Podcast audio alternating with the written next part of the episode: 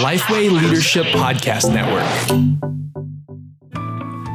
You're listening to the Five Leadership Questions podcast. Five My name is Daniel Im, and that voice right there is Todd Adkins. And we are here today with another edition of a book breakdown. Cue the music. That. All right. Da, da, da, da, da, da, da, air guitar. Can you play the guitar?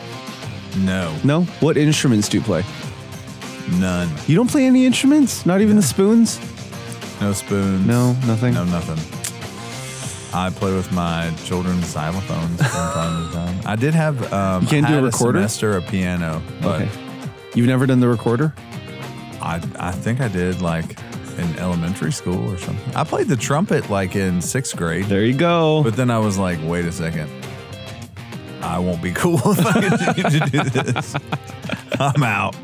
Yes. All right. Well, talking about the book breakdown, the Team of Teams by General Stanley McChrystal has been a I don't I don't want to call it like a sleeper cell uh, because it's sold a lot of books, but it's but it's not talked about often enough within church circles. I would totally agree with that. Now we've talked about it on the podcast a number of times. Yes, you're right. This is the first time we're breaking it down. Yeah. Let's get started. And if you've missed any of our other book breakdowns, just go back into our library and we've done a ton of different books. This is a little bit different than our regular interviews or uh, really even our podcasts on particular subjects. This is instead five ish questions. Five, actually, that should be the name of the Five-ish podcast. questions. The five ish leadership questions podcast. Because I don't think we ever stick to five questions anymore. No, not very often. It's meant to be a framework. so- Yeah, it is. All right. So actually that's a that's a good segue because in the team of teams they talk about the idea of adaptability being the key competency to leadership development.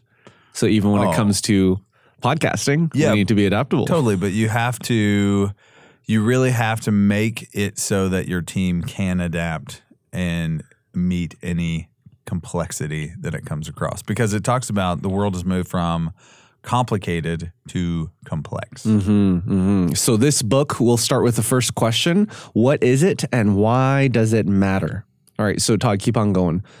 Complicated to complex. Yeah, so complicated to complex would be, you know, now in order to lead a, an organization, you almost have to have a degree in chaos theory. Um, whereas before, almost in any area of expertise that you had, you could learn it and continue to practice that craft. Um, in you know this case, we're talking about the military, and it talked about how the military tactics had to change in meeting Al Qaeda. Um, AQI uh, is what they refer to it as in here. But the big thing was that hey, before you had some predictability or a reducible number of um, really scenarios that might happen and you could plan for each one whereas now you cannot plan for this. It's it's so complicated it's become complex and we can't co- just plan for any contingency and prepare for that. Now we have to be able to adapt to almost anything that comes down the pike. And the way to do that is moving from what a traditional hierarchy format and moving to a team-based format when you think about that move from from really going from a hierarchical approach of leadership to more of a network style, uh, this book, in addition to Accelerate by John Kotter, they really do go hand in hand because there's a sense of in this new complex world that we are living in. Uh, yes, hierarchy. You know, it, when you look at the book, it's not that you disregard hierarchy in its entirety, but there's a sense where because things are so complex, we do need a flatter, faster, and more flexible approach to team. Well, and that's what the book Accelerate is about. I mean, Mm-hmm. we haven't yet said, oh, what books are like this book is one of our questions. But Accelerate is one of those because he says it takes both. Um, Kotter does. Yeah. Most Yeah, yeah. organizations, and we would say churches, start out as networks. And then as they grow and they hit, uh, Daniel would say probably the 150 barrier, uh, the, the, it breaks down from being able to be, you know, one core kind of group community, and then you begin to have hierarchy come into play. Yeah. The number of people that you add on staff, the number of ministries, all those things begin to bring hierarchy and organization. Why? Because there's risk there. Anytime you have centralization, it's usually a result of uh, perceived risk or fear. And so, with that, there's too much to lose, and we make it hierarchical. But it means that less, um, less, you know, quote unquote, bad things happen, maybe. But at the same time, it is not near as scalable. So he would say, as we're looking at team of teams, how do you scale teamwork is ultimately the question. Not how do you scale teams, but how do you scale teamwork in an organization? No, I love that. That's such a good point there. And so when you think about this book and really the the context surrounding it, General Stanley McChrystal, when he took command of the Joint Special Ops Task Force in 2004, he he basically realized that the way that military had been done, leadership in the military had been done, were failing, right? You think back to 2004, Al Qaeda in Iraq, they are very decentralized. They can move quickly. Uh, there are a lot of bombs. You know, there's just so much around their strategy that was infiltrating the American strategy uh, when when it came to traditional warfare. As a result, this book really did come come about as a result of what he learned uh, in, in the sense of changing more of this hierarchical from a hierarchical approach of leadership to an adaptable approach. And in this book, he because the guy, I mean, this guy's brilliant, but uh, because he also does business consulting and leadership consulting and all that stuff, he really uh, used the stories and his experience to translate that into the leadership world right? So when you think about the the book quick hitters, well, this is our second question. We'll just quickly go through and give you a good sense of the book, and then we'll get to, uh, especially if this is your first time listening into one of our book breakdowns, we'll get into how this affects leadership in the church. So first of all, who is the author? Well, general. he's a retired four star general. Uh, so he's a former commander of the U.S. and International Security Assistance Forces in Afghanistan, uh, you know, g- Joint Special Ops Command. uh, You know, it goes down, down, down, you know, all the things that he's done. It's cool. He's actually a senior fellow at Yale's University um, Jackson Institute for Global Affairs. He teaches leadership there, founder of the McChrystal Group. So, yeah, I mean, you'll you can look up his Wikipedia and, and take a look at all of his good history around that. Todd, who do you think the book's written for? Uh, I mean, the book is written for leaders, specifically business leaders, for the most part. Um, you know, each of the twelve points contain it, it- chapters are- are basically one bullet point, uh, and it's really helping you walk through. Hey, when he says "team of teams," the the subtitle is "New Rules for Engagement in a Complex World." Yeah. And so he's just breaking down, okay, how has this shifted? The way we lead and the way we lead teams specifically, how has that shifted? And he walks you through each point. Yeah, completely, completely. So when you think about this book, uh, we there there are so many quotes to pull out from, and and the thing about this book, I, I don't know if it's as much one liners as maybe some of the other books we've done, but honestly, there are paragraphs and chunks of the book that I just want to recite for you, but we won't bore you with that. And there's things that we've pulled out in the past, like, you know, the ideal size of teams and even how teams function Yeah, uh, in a broader sense that this book really hones in on. So, yeah. uh, yes, we will. There's only so much we're going to be able to cover. Um, and I'm just going to go ahead and let the cat out of the bag now. This is a sit down, guys. yeah, man, that's that's a few questions ahead. I know, but I'm just telling you. I just want to set that up. You're right. It is a sit down. All right. So, favorite quotes. Favorite quotes. Here's the first one Efficiency remains important, but the ability to adapt to complexity and continual change has become an imperative. Now, one of the things that I like doing with teams, uh, especially teams that are considering hiring, and uh, because one of the things, Todd, ar- around hiring a team member, obviously there's the competence side of things that you you want to know that the person has competence or Totally. uh, not not just are they fully competent to do the role today, but can they grow in that competence? But but I feel like what's even more important than competence is whether or not they can fit into the values of the team. And today, in light of this book, he really does uh, emphasize that adaptability is more important than efficiency. So think about this, right? If you were to draw a line on a page and, and you had on the one side efficiency and the other side adaptability, where would your team land? Where would your where would you place your team? Where would you place yourself? Where would you place uh, you you know because your your team, your culture, your leadership, those around you, because that's really going to help you identify where you're at and how you need to shift in light of this book. So one uh, quote that I would say would dovetail with that is instinctive, cooperative adaptability is essential to high performing teams. So that I want to caveat that with instinctive. Mm. Of course, how do you make your team have the same or similar instinct? Yeah. And that's all going to come back. That's all going to come back to culture because I'm going to go ahead and do another quote. Uh, to win, we had to change. Surprisingly, that change was less about tactics or new technology than it was about the internal architecture and culture of our force. In other words, our approach to management. And hmm. management would be, you know, the day to day leadership in in a, a given team. So I love those two things together, especially coupled with what you said, because it is helping them have the right instincts. And then cooperative adaptability is essential to higher performing teams, but instinctive cooperative adaptability and how we create people that are instinctive is we have to be absolutely 100% as clear as possible in our vision and our values. And if you've got that piece down, then you've got your culture down, and then people will instinctively make the right decisions. Once you have people that are able to instinctively make the right decisions, it's all about adaptability to whatever it is they're facing. And they will make the right decisions and they'll make those together. Does that okay. make sense? Yeah, yeah, yeah. Okay. So I know we usually go fire off quotes here back and forth, but you said something really interesting there that I wanted to double click on. Interesting you disagree No. or interesting No, no, no. Interesting as in I haven't thought of um, the I, I haven't thought of instinct as something you can learn and It that you can grow in. Yeah. So let's let's let's break that down a little bit. Okay, so if instinct is something you can learn, and I fully agree, if you have the value there, if if you have you know like design to lead, could, if you have the conviction, the culture, and the constructs, and you celebrate that, you know the culture, then you're going to be able to reproduce that behavior Right. and that value. But during the interview process, is there a way to measure instinct in regards to adaptability?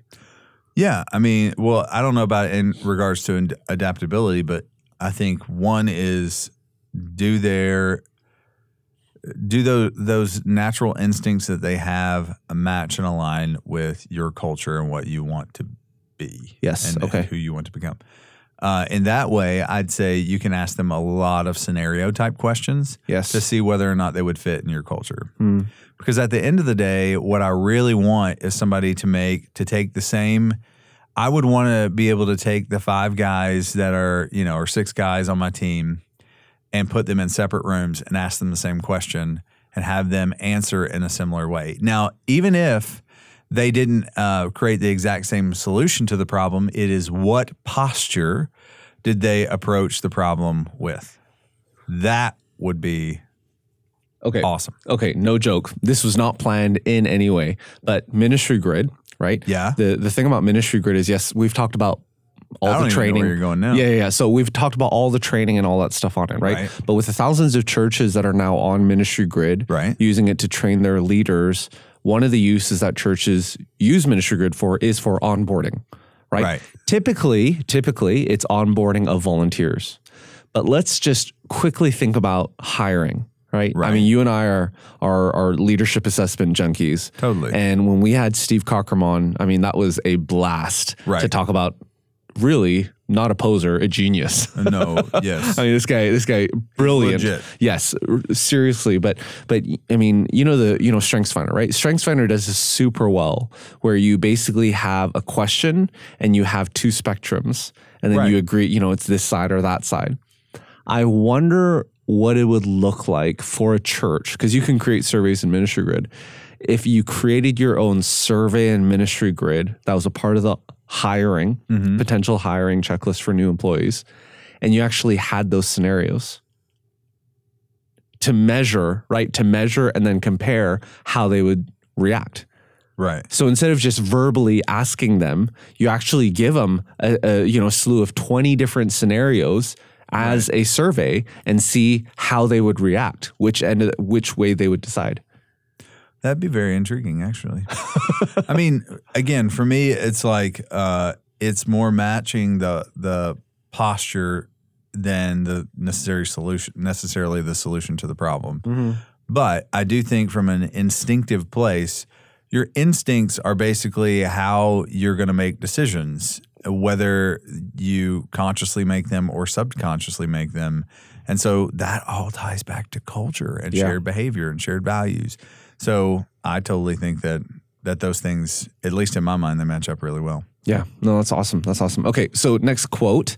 I, I like this one. The temptation to lead as a chess master, controlling each move of the organization, must give way to an approach as a gardener, enabling rather than directing. A gardening approach to leadership is anything but passive. The leader acts as an eyes on, hands off enabler who creates and maintains an ecosystem in which the organization operates.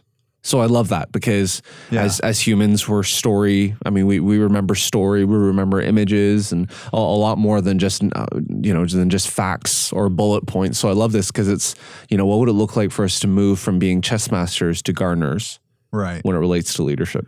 Well, and two, if you wanted to use another na- analogy, you know, think about uh, a mechanic versus a gardener, or Yeah. something that you know, in a Western mindset, we have a tendency to think of it in more of the more the mechanics of it, or cogs and wheels versus something that's more about cultivation.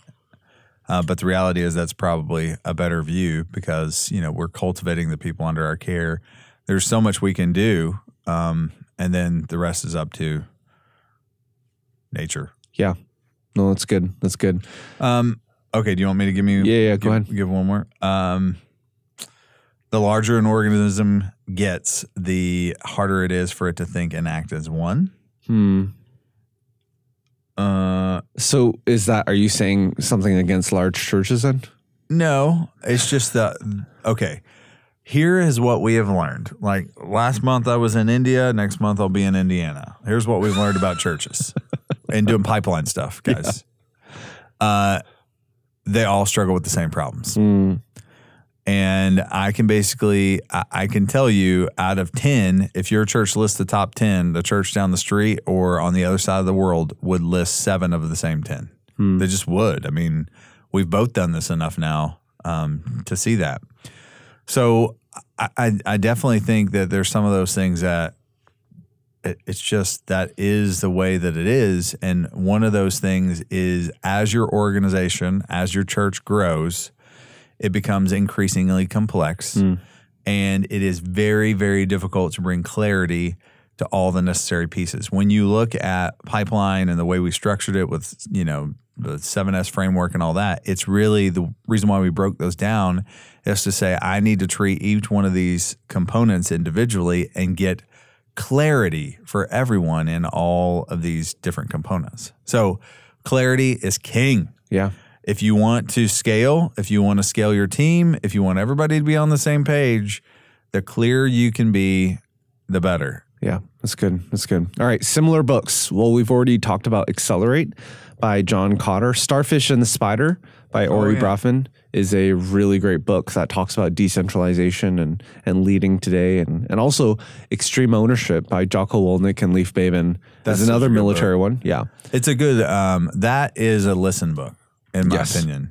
Yeah. Also because Jocko reads it, Yes. which is fun too. and there's you know, different sound effects that they put in there too. Jocko. All right, any other similar books? Not off the top of my head. I just want to keep talking about this one. All right, so we've already shared how this is a sit down. You, you, you already agreed to sit down? Yeah, yeah, yeah. no, completely. Yeah. yeah, I don't think we need No to debate on this. No.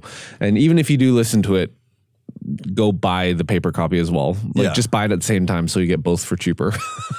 Mark it up. yeah, pretty much.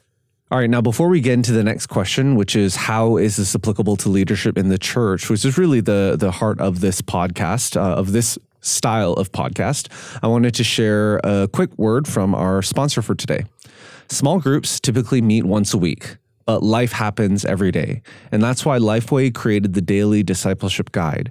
This new addition to the Bible Studies for Life curriculum is used at the weekly meeting to help generate discussion, but it also contains five daily devotions to reinforce the learning all week long.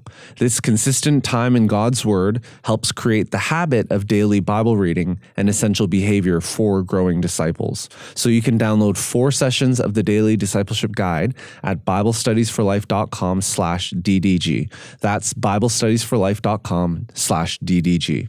All right, now let's get into this. How is this applicable to leadership in the church? Well, How is it not? Yes. All right. So adaptability, right? We talked about adaptability earlier. Adaptability is probably, it probably is the number one takeaway for me, at least, uh, from this book. Both of us from a multi site church setting, Right. Especially the complexity and the complicatedness of multi site. Right. Uh, especially the more, the larger and the more complex uh, church is, the more important adaptability becomes. So think about this, right? Today, today, just doing what you did yesterday will not get you the same results tomorrow. Right? If you ran the same playbook that same playbook that you did last year to invite people and put on an event, it will not work this year. Now you can run the same playbook, but you're not going to have the same effect and you're not going to have the same impact as you would have last year because things are just rapidly changing. It's crazy. It's crazy. You look at this book, you look at Accelerate, you look at just the rapid change in our culture today. I mean, it's almost like we moved from addition to calculus overnight. And it's like, oh, what do we do now? What do we do now? And that's why adaptability is so key as a result. Uh, I do think the other underpinning issue here comes back to culture. I hate to say it because we beat that drum all the time. But if you want to talk about how people are going to make decisions, it does come back to culture and it come it does come back to adaptability. But if you want people to be adaptive, then you have to be crystal clear about your culture. The other thing that you have to do is you cannot create savvy policies, savvy uh, processes of checks and balances and whatever to get things done. At the oh man, I in so many cases when somebody does something that is not smart or is in alignment, makes a decision out of alignment with where we would want to go as an organization, we respond by taking away that person's ability to make a decision. Mm. Or we say, oh, this will never happen again. We're going to put this policy in place or we're going to put this procedure in place instead of making sure that the person understands what decision they should make, why they should make it, has the resources necessary to do it. Instead, we just make our system and process dumber. Yeah, yeah. So think about that, right? I mean, think about leading via policy versus Leah leading, not Leah, uh, leading versus values, right? I mean, just think about that leading versus policy versus leading via values and culture.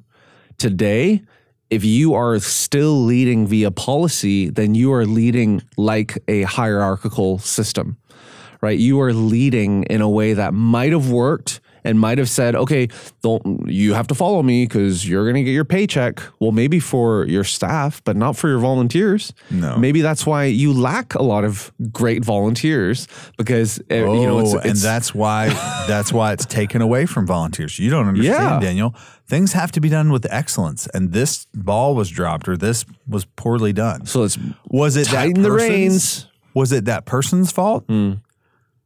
Maybe not. Yeah. Maybe we weren't communicating as clearly as we thought we were, Yeah. or maybe we didn't set them up well for a win. Yeah, completely, completely. So, in response, we bought a person to fill that spot instead of building a person to fill that spot. Yeah. So when you think about leading via adaptability, right? I mean, if you're if you're leading via policy, you're going to be leading with efficiency at the forefront, right? Especially the larger your church gets. But if you're leading via adaptability, right, and you- you're actually you're you're able to and you're leading via values, I mean, you're going to be you're going to have that adaptability more really more a part of your DNA because you're saying, okay, in light of this situation, what do our values dictate?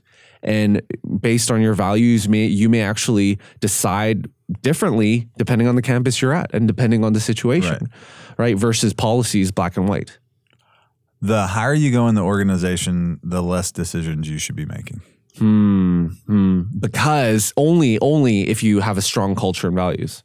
Yeah. If you don't have strong culture and values, then everything has to bubble up to the top, Very true. right? Because you're going to have that right. strong policy driven organization. Yeah, but uh, one of the things the book does talk about is, you know, we have to transition from the traditional hero decision maker view. Hmm. So what is that? The traditional, it's like you, you I'm the I'm the boss, Yeah. so I'm the problem solver. Everyone bring their stuff to me. I have to make the decision, and people are afraid to make decisions on the ground without bringing it to us, Yeah. which yeah. slows everything down. Hmm. So, um, if you want kind of a visual of of what happens in an organization when it starts out, as we said, as a network, people have a shared understanding of what the win is. They have a shared understanding of what we value and and why we're doing this. Um, and so, whenever they get information, they process it through that, and they what comes out on the other side is a good decision that matches up Yeah. what happens is over the course of time we gain complexity you know all these things that I've, we, we've already talked about um, and information comes their way and instead of making a good decision and moving forward they put it through all the procedures all the processes and patch it patch it up through decision rights and chain and you know all these cogs and wheels Yeah. and it just slows everything way down That's going to sound normal, normal speed for everyone because most listening at people are listening to 1.5. this Yeah. on two, two speed. So when you think about it like that, right? I mean, that is what is, right? That is what has been standard. Yeah. And what has been propagated really as the way to grow your church. You want to grow your church? Well, follow these systems, follow these steps, follow these processes, and then you're going to get up there. Have the right, decision rights, have this or that. And I'm, we're not saying throw it all out, No. right? Because you look at the idea, the the what's in this book is, hey, it's not just about moving from hierarchy net to networks. You need both. Absolutely. You need hierarchies and networks, but unless you're values driven and you have that strong culture, then it's going to revert back to the cogs and the wheels and the the slower processes because you want to get everything right. Right.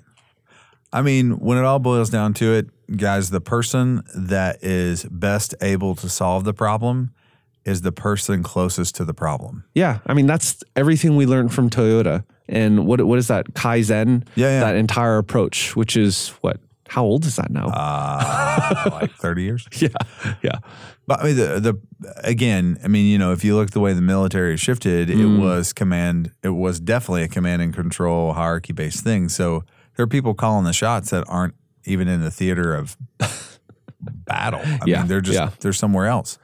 And so making sure that you know it, you, but you absolutely need both. So that's where we want you to hear us on. Do read the book. Make sure you sit down and read it. Read it alongside Accelerate because you will have a better understanding of the balanced view of what hierarchy and adaptability look like together, and hierarchy and network approach look like. Yeah, and we'll put this in the show notes too. But I wrote um, a, a couple articles on this on my site because I, I did a few talks on this concept uh, that I just kind of did a quick summary around. Okay, what are ways that we can move toward adaptability in our context? So we'll be sure to link that out as well. Uh, okay, so our next question is: What are things that churches should ignore from this book? You can't say nothing. You can't say nothing. I'll get going first. The danger of being obsessed with optimization. That is probably what I would say. Right? Because you think about leading via values, lead leading via culture, and just this whole this whole pursuit that we have to be more efficient, right? Because we talked about that idea of efficiency and adaptability and and uh, but in in in and through reading books like this, I mean, you're not going to read a book like this unless you are really wanting to optimize and grow your church and and grow your impact, right? I mean, you wouldn't read a book like this if that wasn't on your heart as well. So, in light of the fact that those are the types of people that will read this book, you need to be aware of not being too obsessed with optimization, right? Here's what he says in the book Humans are great optimizers. We look at everything around us, whether a cow, a house, or a share portfolio, and ask ourselves how we can manage it to get the best return. Our modus operandi is to break the things we're managing down uh, into its component parts and understand how each part functions and what inputs will yield the greatest outputs. But the more you optimize elements of a complex system of humans and nature for some specific goal, the more you diminish that system's resilience right? So he talks about optimization as actually something that goes against resilience. A drive for efficient, optimal state outcome has the effect of making the total system more vulnerable to shocks and disturbances. Right. So I get what he's saying here. Right. I get that he's saying, hey, hey, yes, optimization is a, a, a, great thing that we need to strive t- toward. Uh, and optimization, actually, even though we strive toward that, may actually cause you to be less resilient. But I think talking about this in this sense doesn't really work within the church setting because the church is not, I mean, the church has systems. We are built up of systems. But to think of the church in a black and white system you know, to really look at it through the lens of systems, I think is not. It, it's looking at the church more like um, more like a, a chessboard than a garden. You know, right? Um, I would say he gets into the garden thing toward the end of the book, and he just starts talking about you know becoming more organic. And I hate the word organic. Have you all ever picked up on that? Listen to the podcast. Yeah, I grew up on a farm. I could tell you what's organic. I didn't exactly grow up on a farm, but worked a lot. Yeah, but you know what I'm saying? Like it. I think it's a dangerous thing to move on uh, to a eyes on hands off approach or a perception of um it it's you still need a strong right hand. Yeah. Um, it's just understanding more. You know what would be really interesting is coupling this with a with um. I'm trying to think of a good book on lateral leadership, but lateral leadership where. Mm-hmm you know, we have shifted from hierarchical leadership in a lot of places in our society that are successful anyway to lateral leadership, where it's like, okay, yeah, I'm in charge technically on paper uh, and in the org chart. However, I am smart enough to defer to the different specialists on my team, and yeah. they are leading in this particular context. Uh, and that's where I think you know we can it can be dangerous if we if we go too far with it. No, that's good. That's good. And this week, our last question. This week, what can you do in light of this book? Read it. I love this quote from the book. Resilient systems are those that can encounter unforeseen threats and, when necessary, put themselves back together again.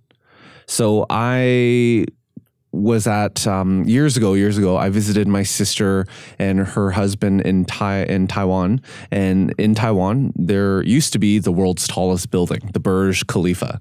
Uh, not the Burj Khalifa, the Taipei 101. Burj Khalifa now in Dubai is the tallest building. But when I was there visiting my sister, it was neat to to go and, and examine and, and look at the massive damper that they have in Taipei 101. Now think about this, right? I mean, there's a huge damper, a huge damper that'll actually sway the opposite way that the building is swaying because because Taiwan has a lot of her winds and uh, earthquakes and typhoons and I mean and Taipei 101 is only 660 feet away from a major fault line. So the architectural engineers actually designed the building, the structural engineers, they designed it to withstand winds of 216 kilometers an hour or 134 miles per hour. Right? Think about that, right? For a massive 101 story building to be able to sway and to be built to sway is insane. And they've only been able to do that because they have a 660 ton mass damper, a steel mass damper pendulum crazy. that goes back and forth. So this week in your system, what is that damper in your church? Because sometimes we try to build our churches with systems so much so that they are so rigid that if any change happens, you know, it's rejected because everything crumbled last time. What are ways that you can actually build resilient leadership, resilient systems so that you can adapt to the changes in our culture today? And for I, know Todd would agree with me here, where where the way to do that is to lead via culture, lead via values, and to have those set out not with generic values, Right. but with specific values that'll actually enhance and move you toward the vision that God has called your church to. I would say one of the one of the uh, best things you could do because a lot of churches listen to them and be like, "Yeah, I've got values. You know, they're printed and they're up on the wall, and uh, my staff can repeat most of them if we do a pop quiz on them. awesome. Let's do this this week. Pick one of those values and ask staff and some leaders in your church, lay leaders, volunteers, uh, ask them to tell you a story hmm. about that value. Then you will see if they actually understand the value or not based on the story they tell. Yeah. because and you're like wait a second what what? Y- yes yes. Because for instance at lifeway one of our values is do one more thing. Hmm. Now depending on who you ask i would say that we have experienced some value drift there Yeah. because some people will go oh, do one more thing send one more email say one more hour blah. and that's not what that means at all Yeah. it's about the posture of it hmm. the intention of it really comes out of doing one more thing that is intentional that makes that you know piece of curriculum that training that whatever we're using to serve our churches who are in their mission of making disciples what is it that will make it that much better? Yeah. be that much more intentional. Do one more thing to make this product even better than it is. Make it a better resource for the church. Make it easier to use all those things. So um, now that's why I say if you ask different people in the organization in the church, what does this value mean? If you have values, then you're going to find out really quickly if you actually have created a shared consciousness. That shared consciousness, that shared culture is really what's underlying this to help people make uh, good decisions and things like that. That's where hierarchy and network really come in. Yeah, no, I love that. Love that. Well, we hope you do pick up a copy of this book. It'll be worth your time. And another book that we'd encourage you to pick up is Leading Small Groups by Chris Surratt. Now, Chris Surratt is one of the hosts of the Groups Answers, Group Answers. Group matter. Yeah, no, it's Group Answers. Well, it used to be Group Matters, but it's Group Answers. Yeah. So they they recently passed their hundredth episode, and and this month actually, his brand new book, "Leading Small Groups: How to Gather, Launch, Lead, and Multiply Your Small Group," is out. So we encourage you to check that out as well, because in that book you will learn how to create an environment where spiritual growth will take place and communities are changed. And I don't know any other person to better lead this discussion and to talk about this uh, than Chris Surratt. He's a master practitioner, Right. leading, teaching on this. He is part of the Surratt Mafia. Just look for mafia stories in and throughout the book, and it'll be definitely worth your time. So be sure to pick up a copy of that, and also check out the Rainer on Leadership podcast if you haven't done so recently. They're part of the network that we are a part of as well. And I mean, they've talked about thoughts on ordination, habits of highly effective preachers, uh, and eight church fights that are fading are some of the recent subjects that they've talked about. So be sure to check that out as well. And we will catch you guys next time.